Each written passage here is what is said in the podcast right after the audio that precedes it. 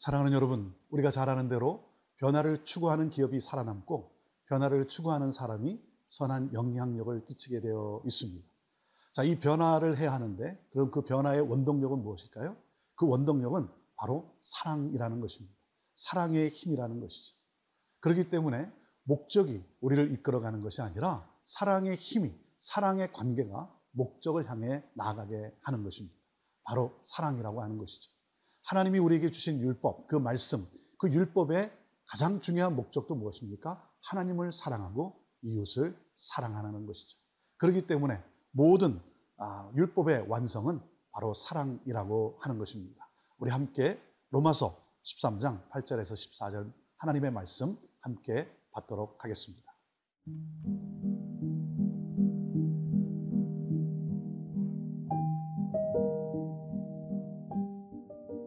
로마서 13장 8절에서 14절 말씀입니다. 피차 사랑의 비도에는 아무에게든지 아무 빚도 지지 말라. 남을 사랑하는 자는 율법을 다 이루었느니라. 간음하지 말라. 살인하지 말라. 도둑질하지 말라. 탐내지 말라 한 것과 그 외에 다른 계명이 있을지라도 내 이웃을 내 자신과 같이 사랑하라 하신 그 말씀 가운데 다 들었느니라. 사랑은 이웃에게 악을 행하지 아니하나니 그러므로 사랑은 율법의 완성이니라. 또한 너희가 이 시기를 알거니와 자다가 깰 때가 벌써 되었으니 이는 이제 우리의 구원이 처음 믿을 때보다 가까웠음이라. 밤이 깊고 낮이 가까웠으니 그러므로 우리가 어둠의 일을 벗고 빛의 갑옷을 입자. 낮에와 같이 단정히 행하고 방탕하거나 술 취하지 말며 음란하거나 호색하지 말며 다투거나 시기하지 말고 오직 주 예수 그리스도로 옷 입고 정욕을 위하여 육신의 일을 도모하지 말라. 사랑하는 여러분, 그리스도인 크리스천은 누구입니까? 예수 그리스도를 믿음으로 새 생명을 얻은 사람입니다. 새 생명을 얻은 그리스도인은 어떻게 살아갑니까? 이 세상에서 구별된 삶을 살아가는 사람들입니다. 자, 어떻게 살아가야 하는가? 오늘 로마서 13장 8절 말씀 먼저 봅니다. 피차 사랑의 빛 외에는 아무에게든지 아무 빛도 지지 말라. 남을 사랑하는 자는 율법을 다 이루었느니라. 빚을 졌으면 어떻게 됩니까? 당연히 갚아야 하는 것이죠. 어제 말씀 속에서 세금을 내라 그랬습니다. 우리는 세금을 납부해야 되는 의무와 책임이 있다는 것이죠. 마찬가지로 우리가 사랑의 빚을 졌으면 당연히 사랑해야 하는 것이죠. 사랑하는 여러분, 오늘 말씀은 서로 사랑의 빚만 지라고 말씀을 하고 있습니다. 그 말씀은 무슨 말입니까? 서로 사랑하라는 것이죠. 우리는 누구입니까? 우리는 사랑에 빚진 사람이에요. 여러분, 내가 잊지 말아야 될 것은 사랑에 빚진 자. 아무리 갚아도 다 갚을 수 없는 그 사랑에 빚진 자라고 하는 그 심정으로 우리는 상대방을 대하고 이 세상을 대하며 서로 사랑해야 하는 사람인 것입니다. 그렇기 때문에 하나님의 백성이라면 율법에 순종하는데 그 율법의 순종은 바로 어떻게 나타납니까? 율법의 성취인 사랑으로 나타난다는 것이죠. 그것이 바로 이웃 사랑이라는 것입니다. 사랑하는 여러분, 오늘 내가 사랑해야 할 사람은 누구입니까? 오늘 내가 사랑해야 할 이웃은 누구입니까? 9절 말씀입니다. 가늠하지 말라, 살인하지 말라, 도둑질하지 말라, 탐내지 말라 한 것과 그 외에 다른 계명이 있을지라도 내 이웃을 내 자신과 같이 사랑하라 하신 그 말씀 가운데 다 들었느니라. 모든 계명, 자, 10계명을 여기서 말씀하고 있죠. 모든 계명은 이웃 사랑으로 나타난다는 것입니다. 하나님을 사랑한다는 것도 바로 무엇입니까? 이웃 사랑으로 증명이 되어지는 것이죠. 그러므로서 오늘 말씀은 적극적으로 이 사랑을 실천하라고 그렇게 우리에게 권면하고 있는 것입니다. 10절 말씀입니다. 사랑은 이웃에게 악을 행하지 아니하나니 그러므로 사랑은 율법의 완성이니라. 여러분, 왜 사랑이 율법의 성취입니까? 율법의 기본 사상이 무엇입니까? 그것은 바로 악을 행하지 아니하고 선을 행하는 것이죠. 선을 행한다는 것은 무슨 말입니까? 사랑한다는 것이죠. 우리가 율법을 통해서 구원을 받는 것도 아니고 행위로 우리가 구원을 받는 것은 아닙니다. 우리가 은혜로 믿음으로 구원받은 그리스도인들입니다. 그 그리스도인들은 하나님의 뜻에 순종하며 사는 것이죠. 그 하나님의 뜻이 무엇입니까? 그것이 바로 이웃 사랑인 것이죠. 서로를 사랑하라는 것. 사랑의 삶을 살아가는 것이 바로 우리 그리스도인이 살아가는 삶의 모습이라는 것입니다. 그렇기 때문에 성도는 하나님의 그 말씀, 그 하나님의 말씀을 사랑을 통해 이 세상에 실현하는 존재인 것입니다. 하나님의 말씀을 사랑을 통해 무엇입니까? 하나님의 살아계심을 나타내는 존재가 바로 우리라고 하는 것이죠. 여러분, 우리가 믿고 추구하는 것은 사랑으로 나타나야 합니다. 사랑으로 나타나게 되어 있어요. 그렇기 때문에 사람들은 우리가 사랑하고 우리가 섬기는 모습을 보고 우리 안에 하나님의 살아계심, 그 하나님을 만나게 되는 것이죠. 사랑하는 여러분, 오늘 이 시간에 한번 우리 자신을 돌아봅시다. 그리고 생각해 봅시다. 내가 섬겨야 할 대상은 누구입니까? 내가 사랑해야 할 대상은 누구입니까? 그리고 이 지역사회에서, 우리가 살고 있는 지역사회에서 내가 어떻게 이 사랑을 실현할 수 있는가? 자, 이 생각과 함께 우리 사랑을 더 구체적으로 그리고 적극적으로 표현하며 살아가는 사랑에 빚진 그러한 삶을 살아가는 우리 모두가 되기를 바랍니다.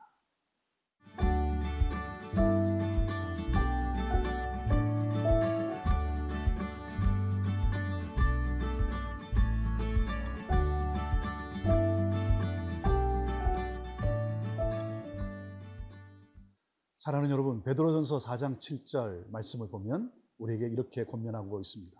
만물의 마지막이 가까웠으니 그러므로 너희는 정신을 차리고 근신하여 깨어 기도하라. 그리고 무엇보다도 뭡니까? 더 뜨겁게 서로 사랑할지니 사랑은 허다한 죄를 덮느니라 말씀했습니다. 만물의 마지막이 가까웠다는 것은 이제 때가 다 이르렀다는 것이죠. 그리고 만물의 마지막에 가까웠다는 것은 우리에게 환란이 있다는 것입니다. 어려움도 있다는 것입니다. 그럴 때 우리가 정신을 차리고 깨어 기도하면서 무엇입니까? 더 뜨겁게 서로 사랑한다는 것이죠. 아, 여러분 결혼 생활이 오래되면 오래될수록 인생의 종착역이 다다르면 다다를수록 더 뜨겁게 사랑하는 것. 그리고 그 사랑은 모든 죄를, 모든 허물을 덮어주는 사랑이라고 하는 것입니다. 여기에 바로 하나님의 사랑이 우리를 통해 역사하게 되는 것 아니겠습니까? 자, 11절 말씀입니다. 또한 너희가 이 시기를 알거니와 자다가 깰 때가 벌써 되었으니 이는 이제 우리의 구원이 처음 믿을 때보다 가까웠습니다.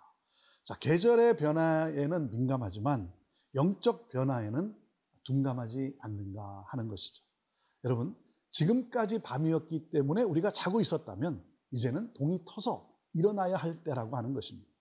우리의 구원이 믿을 때보다, 믿기 시작했을 때보다 뭡니까? 더 가까워졌다는 것입니다.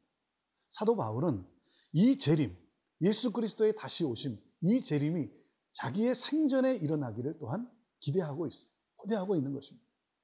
사랑하는 여러분, 저의 기도도 아, 저의 아, 하나님 앞에 바라는 소원도 뭐냐면 하나님 내 살아 생전에 주님의 재림을 내가 눈으로 목도하면 너무나 좋겠습니다. 여러분, 우리가 죽어서 우리가 죽어서 주님을 만나게 되지만 살아 생전에 주님을 만날 수 있다는 것도 큰 축복 아니겠습니까? 자, 그렇기 때문에 그리스도의 이 재림을 소망하면서 육신의 정욕을 따라 살지 말라는 것입니다. 12절입니다.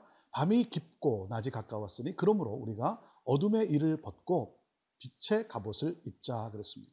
자, 어둠에 어울리는 그 생활, 그 생활을 이제 그만두고 빛에 어울리는 그 생활을 시작하라는 것입니다. 그것을 옷을 갈아입는 모습으로 그 모티브로 우리에게 지금 설명을 하고 있는 것이죠. 어둠에 아, 여러분 잠옷을 입고 있었으면 그러면 아침이 어떻게 됐을 때 어떻게 합니까? 그 잠옷을 벗고 벗고 일상복으로 갈아입는 것이죠. 예. 요즘 온라인으로 예배를 드리다 보니까 아, 주일 아침이 너무 편해서 좋다고 하는 말 그런 그런 분들이 있습니다.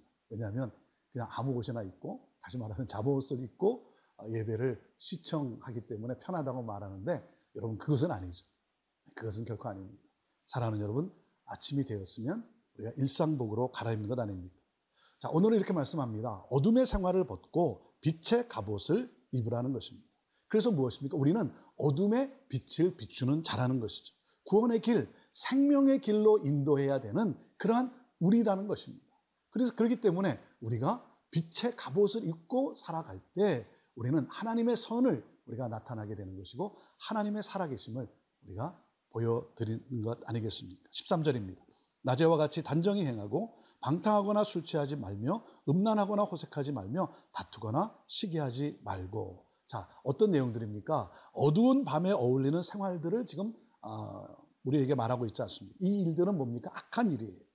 사탄에게 속한 그러한 행실이라는 것이죠. 빛에 어울리는 생활, 낮에 어울리는 생활을 살아야 한다는 것이죠.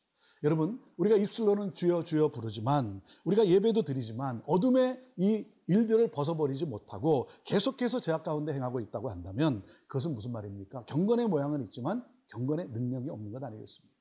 그렇다면 우리가 하나님 앞에 철저히 회개해야 합니다. 철저히 회개하고 우리는 하나님의 도우심으로 빛의 갑옷을 입어야 하는 것입니다.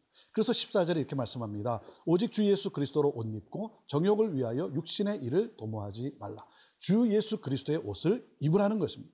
빛의 갑옷을 입으라는 것입니다. 그러므로 우리는 예수 그리스도를 닮아가게 되고 성령의 열매를 맺는 그러한 삶을 살아가게 되는 것이죠.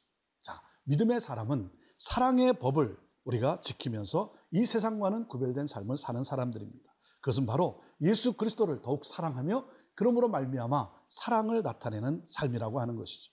하나님의 사랑은 이웃 사랑으로 나타납니다. 여러분의 이웃은 누구입니까? 사랑하는 여러분, 악을 행하지 말고 선을 행하라 그랬습니다. 모함하거나 차별하거나 판단하거나 또 갑질하거나 그러지 말고 선을 행하라는 것이죠. 베풀고 나누고 섬기는 삶이라고 하는 것입니다. 오늘 이 말씀을 통해 우리가 끊어야 할 것은 끊고 하나님 앞에 결단하고 다시 빛의 갑옷을 입고 일어나 전진하는 그러한 우리 모두가 되기를 바랍니다. 깨어있는 성도가 되기를 바랍니다. 마라나타 주 예수여 어서 오시옵소서. 예수님의 재림을 사모하면서 오늘도 서로 사랑으로 아, 하나님의 살아계심을 나타내는 삶을 살아가는 저와 여러분 모두가 되기를 주님의 이름으로 축복합니다.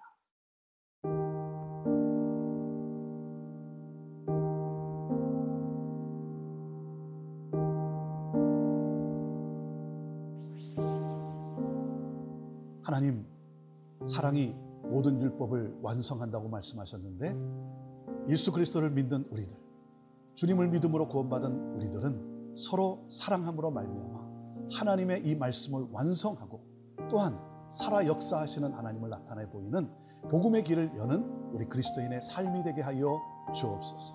오늘 내가 사랑해야 할 사람, 오늘 내가 다가가야 할 사람, 하나님 그 사랑을 실천함으로 우리 주 예수 그리스도의 빛을 발하는 모든 그리스도인들 다 되게 하여 주옵소서 예수님의 이름으로 축복하며 기도하옵나이다. 아멘.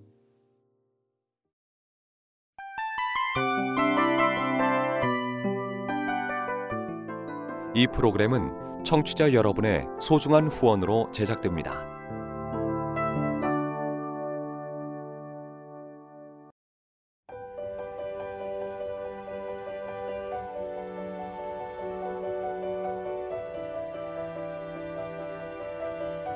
세상에는 수많은 교회들이 있지만 더 깊이 있는 말씀 강해를 찾기 위해 크기로만 교회를 선정하지 않습니다. 보다 좋은 영적 콘텐츠를 더 많이 나누기 위해 방송비를 받지 않습니다. 1년 365일 복음만 전하고 싶어서 우리는 광고를 하지 않습니다. 온누리의 복음을 땅끝까지 CGN TV와 함께 땅끝 성교사가 되주세요